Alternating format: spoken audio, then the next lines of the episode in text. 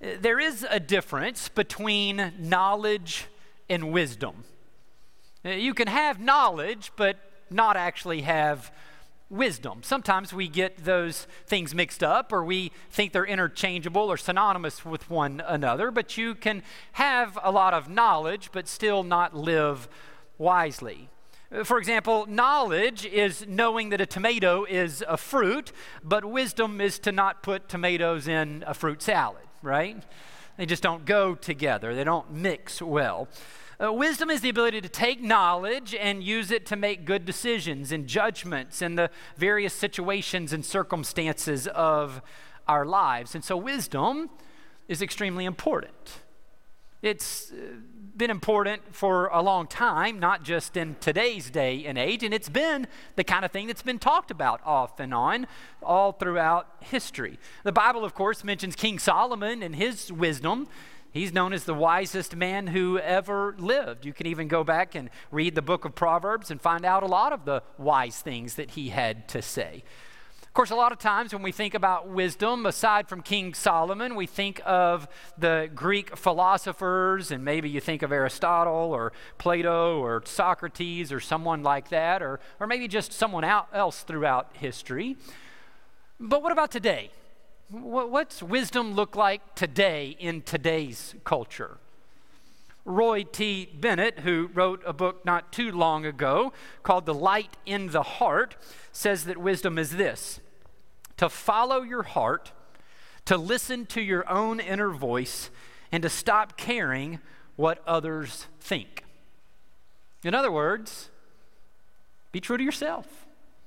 Just whatever it is that you think is the right thing to do, whatever it is that you feel is the right thing to do and the way to live your life, then do that. Be true to whatever you're thinking or whatever it is that you are feeling. Don't live up to anyone else's standards or guidelines or that kind of thing. Just do what you think and feels right to you. Be true to yourself. Our culture says this is what it looks like to live wisely in today's age. Uh, but is that true? Is that what real wisdom is? Is that what it looks like to live wisely? Well, James, in this section of Scripture, has a lot to say about wisdom, as we're going to see in just a moment. And these are timeless truths, timeless principles that we are going to see that still apply to us today about what wisdom really is, about what it looks like to live wisely. James starts off again in chapter 3, verse 13, and he says this Who is wise and understanding among you? Let them show it by their good life, by deeds done in the humility that comes from wisdom. But if you harbor bitter envy and selfish ambition in your hearts, do not boast about it or deny the truth. Such wisdom does not come down from heaven, but is earthly, unspiritual, demonic. For where you have envy and selfish ambition, there you find disorder and every evil practice. But the wisdom that comes from heaven is first of all pure, then peace loving, considerate, submissive, full of mercy and good fruit, impartial and sincere. Peacemakers who sow in peace reap a harvest of righteousness. So, uh, James says a lot of things there, but overall, we see that James tells us that there are two different kinds of wisdom. There's a kind of wisdom that is earthly, unspiritual, and demonic on one side, and then there's a wisdom that comes from heaven, that comes from God. So let's Think about that. Let's, let's break that down a little bit. If there is a wisdom that is from heaven, that comes from God, then that means that God created a way for things to work in our lives, right? That He, as the Creator, created us in a certain way for us to live and function in a way that's best for us and represents Him and brings Him glory and honor. It fits. It's an alignment with who He is and who He created us to be. And so we go all the way back to the garden and think about the creation account found in Genesis. He creates Adam and Eve, and they're living with him in the garden, and he is their source for life. He's their guide for how he created them to live and to function here, and it's good. Everything is good.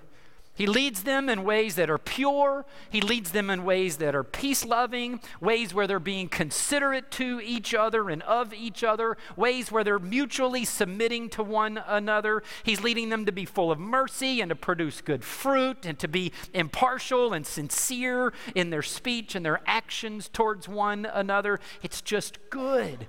This is heavenly wisdom. God leading his creation to live in the ways he created them to live and function and interact with each other in this world.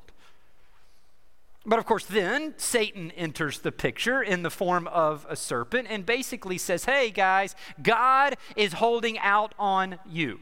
He may have told you that this is the right way to live, that, that, that it's the wise way to live is to not eat from the fruit of that tree. But listen, that's, that's really not what's best for you. God's holding out on you. You're missing out on real life, the abundant life that, life that you could have and experience if you would eat this fruit.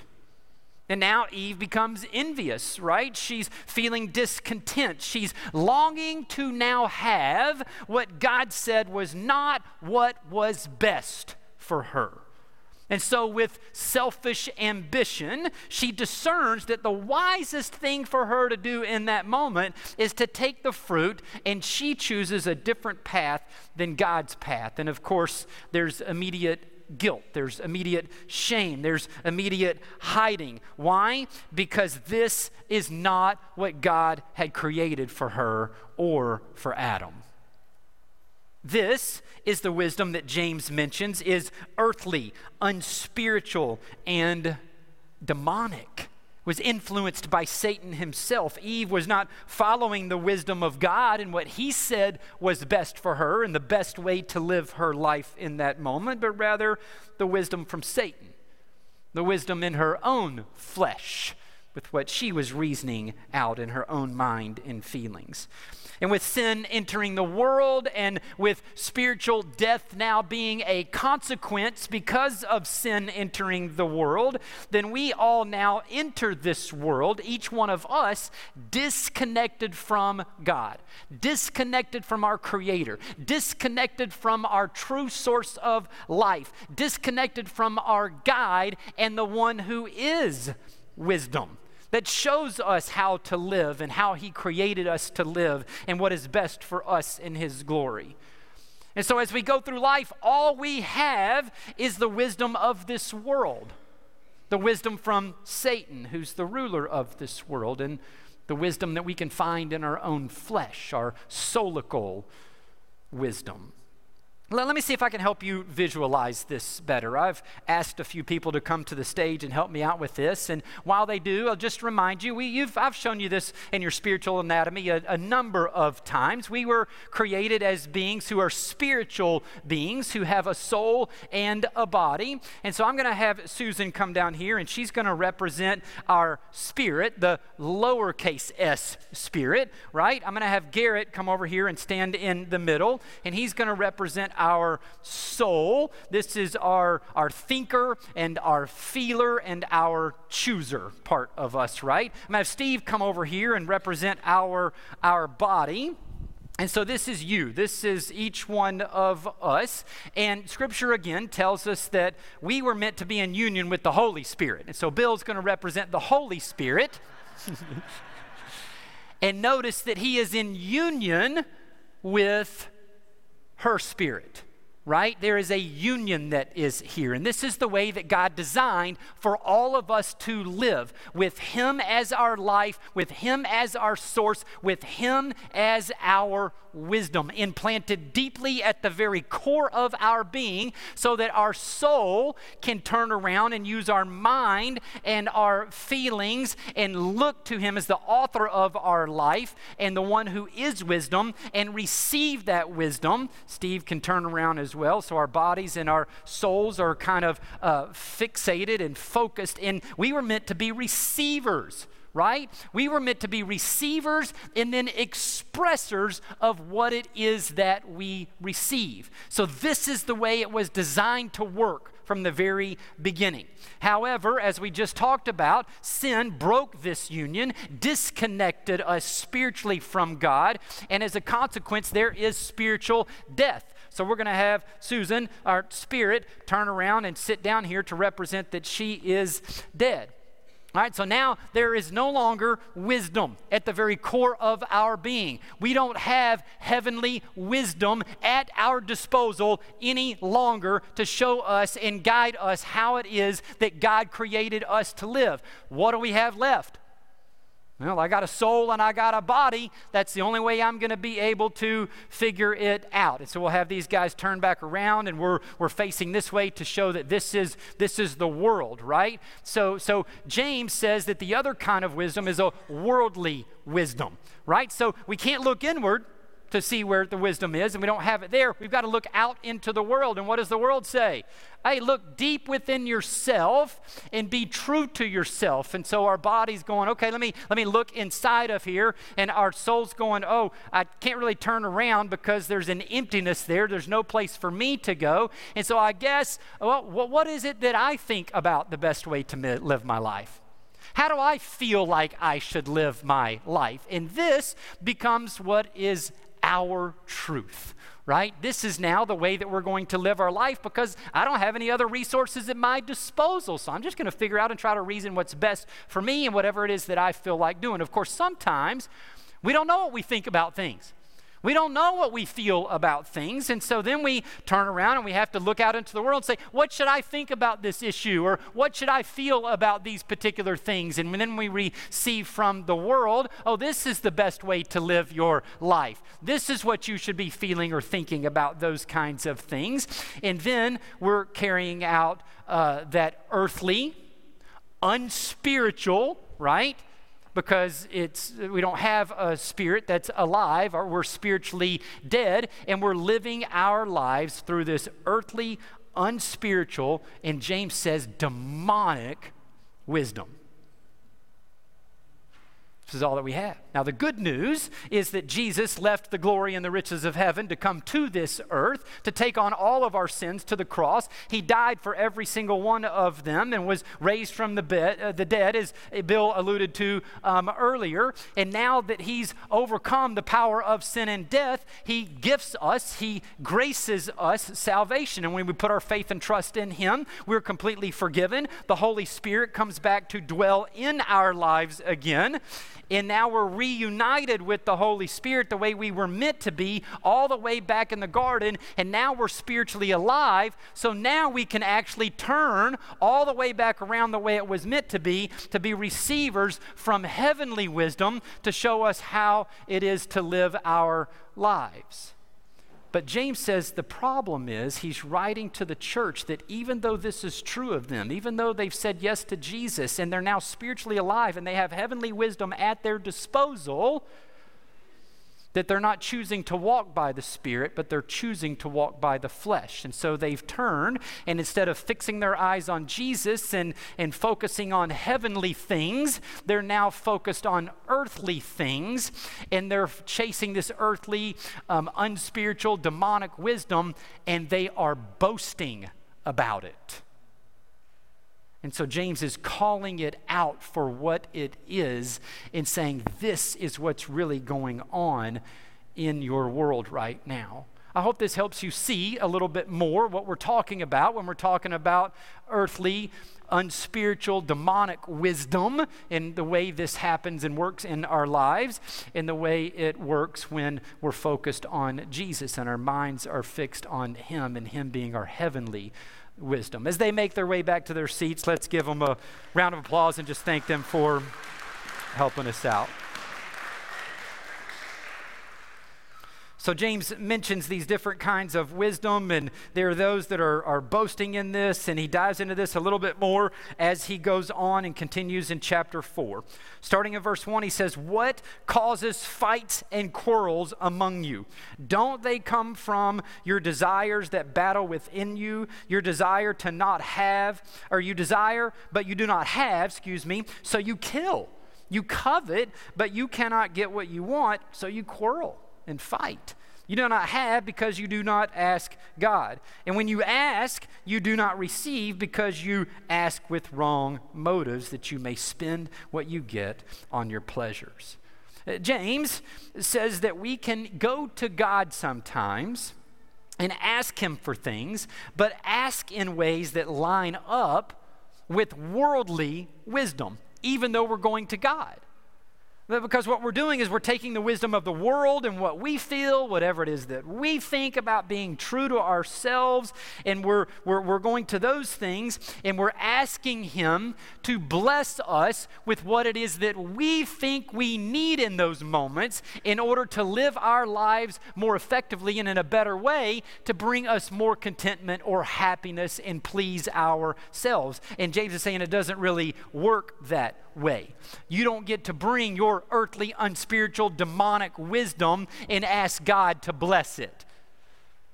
It's meant for you to come to Him and say, You're the author of wisdom. You're the one that created me. You're my Lord and my life. And so let me ask you what you want and what you desire as, as far as me being your instrument and how you want to work in me and through me.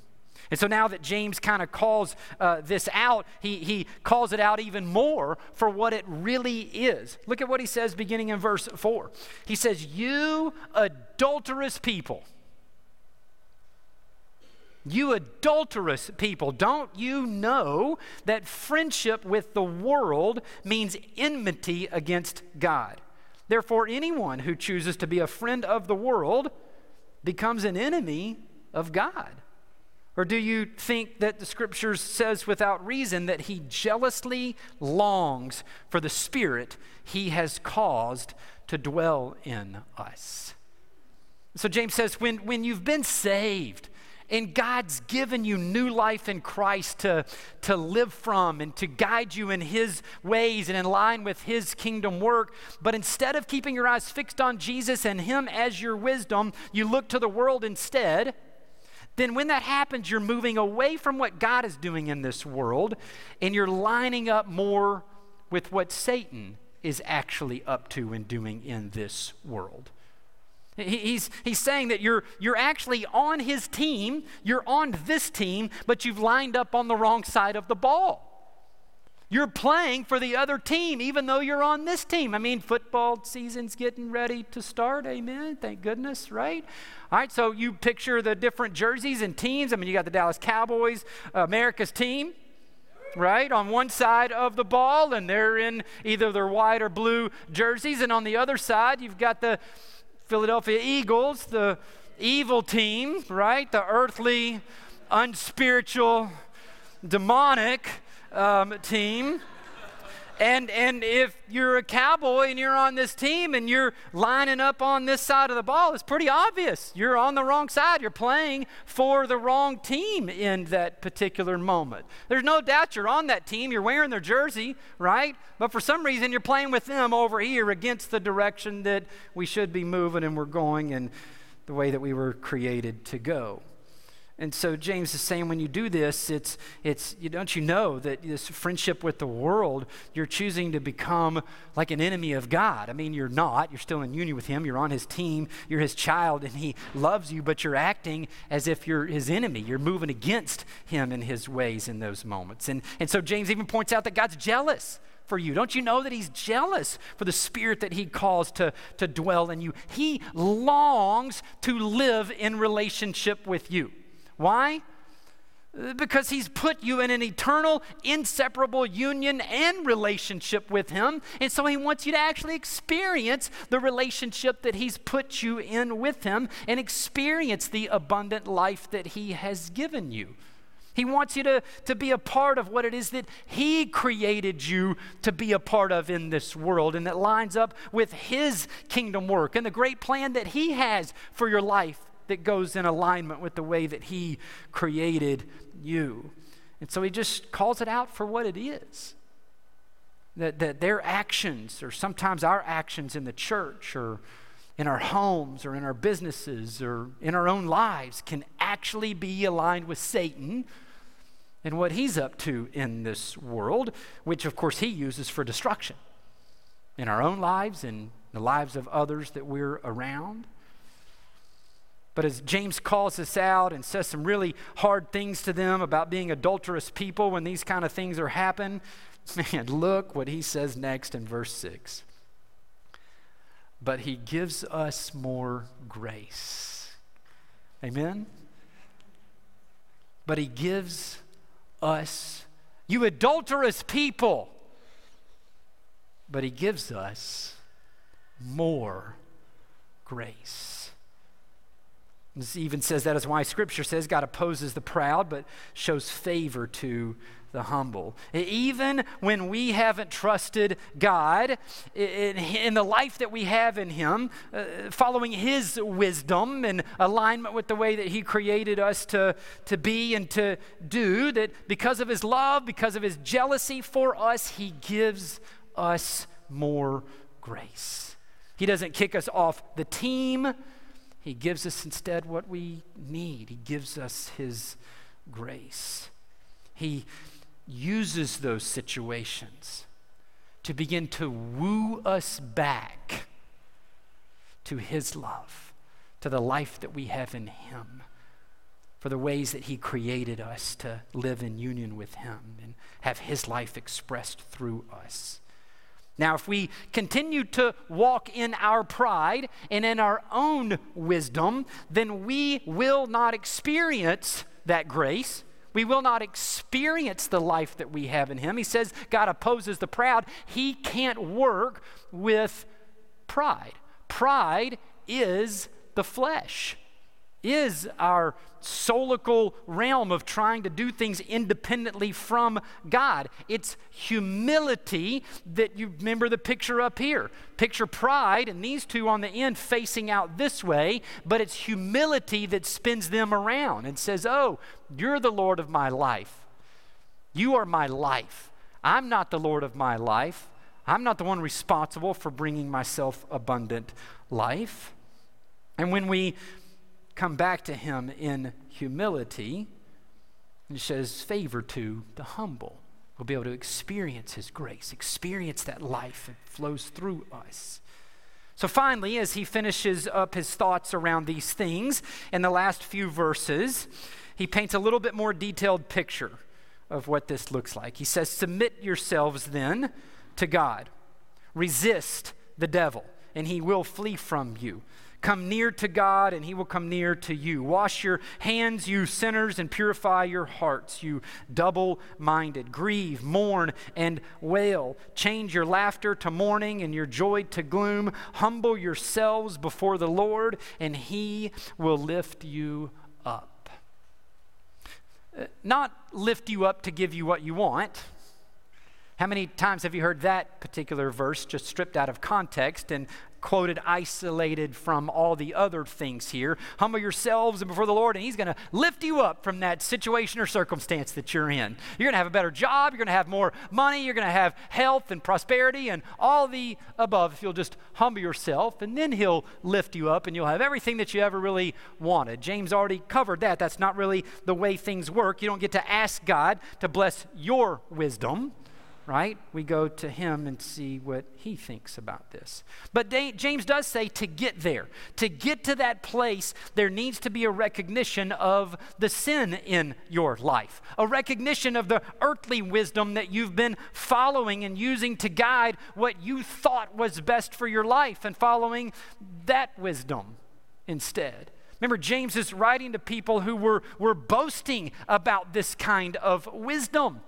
So he's calling them back from that and saying, This is sin. You're double minded. You're going back and forth. And you need to, instead of being prideful and boastful about it, grieve, mourn, and wail. Because you belong to this team, but you've been lining up and playing on the other team while this has been happening. As this happens, you're humbling yourself before Him, again, recognizing Him as Lord. You're making yourself available to Him, turning from your flesh, making yourself available for Jesus to be your guide, for Him to give you wisdom to the good works that He created for you to walk in, as he says, Paul says in Ephesians 2:10. And at that point, James says that's when God will lift you up. He'll lift you up from the worldly path of wisdom and put you on the heavenly path of wisdom, one that is from above and will lead to peace loving and lead to considerate actions, one that produces good fruit and unity. I, I guess the question then is as you look at your life and where you're at today, where you've been recently, are you walking by worldly wisdom in your life? Are you walking by heavenly wisdom? How do I know? How, how, do I know if I'm walking by heavenly wisdom or worldly wisdom? Well, do, do you see your life being characterized by peace loving or enmity? Do you see your life being characterized by consideration of others and their needs or being selfish? Do you see your life being characterized as being submissive, submitting to others, or are you demanding? Do you see your life being characterized as full of mercy or one where you're out to punish and get revenge on others? Do you see your life being characterized by impartiality or judgment? Are you being judgmental towards others? Do you see your life being characterized by sincerity or are you being fake? These are all the things that James says characterizes heavenly wisdom. You'll know when your soul and your body are turned around and receiving the wisdom from the Lord, because what will be manifest through you into the world will be peace loving, consideration, submissiveness, being full of mercy, being impartial, and being sincere. And so, if you find today that maybe you have been walking by worldly wisdom, you've, you've trusted Jesus as your Savior, you have new life in Him, you have wisdom at your disposal, but you've been walking in your flesh and what you think is the best way to live, or listening to the world and what the world says is the best way to live, then maybe during our response time in just a moment, it would be wise for you to spend some time humbling yourself before the Lord turning your gaze and your focus back on Him. Maybe if you're here, you're watching online, and you'd say, Yeah, I've been following the ways of this world and the worldly wisdom. Well, because Jesus doesn't live in me. He's not a part of my life. I've never said yes to him. I don't have access to heavenly wisdom the way that you showed it in the illustration up here. And so I need to say yes to Jesus today. That's the way that he's leading me to respond so that now I can see how he created me to live and what he created for me to do. Maybe that's what he wants to do in your life today and how he wants to lead you to respond whatever it is that He's doing, I'm going to pray and ask that you be open to following through with how Jesus is leading you to respond in this moment.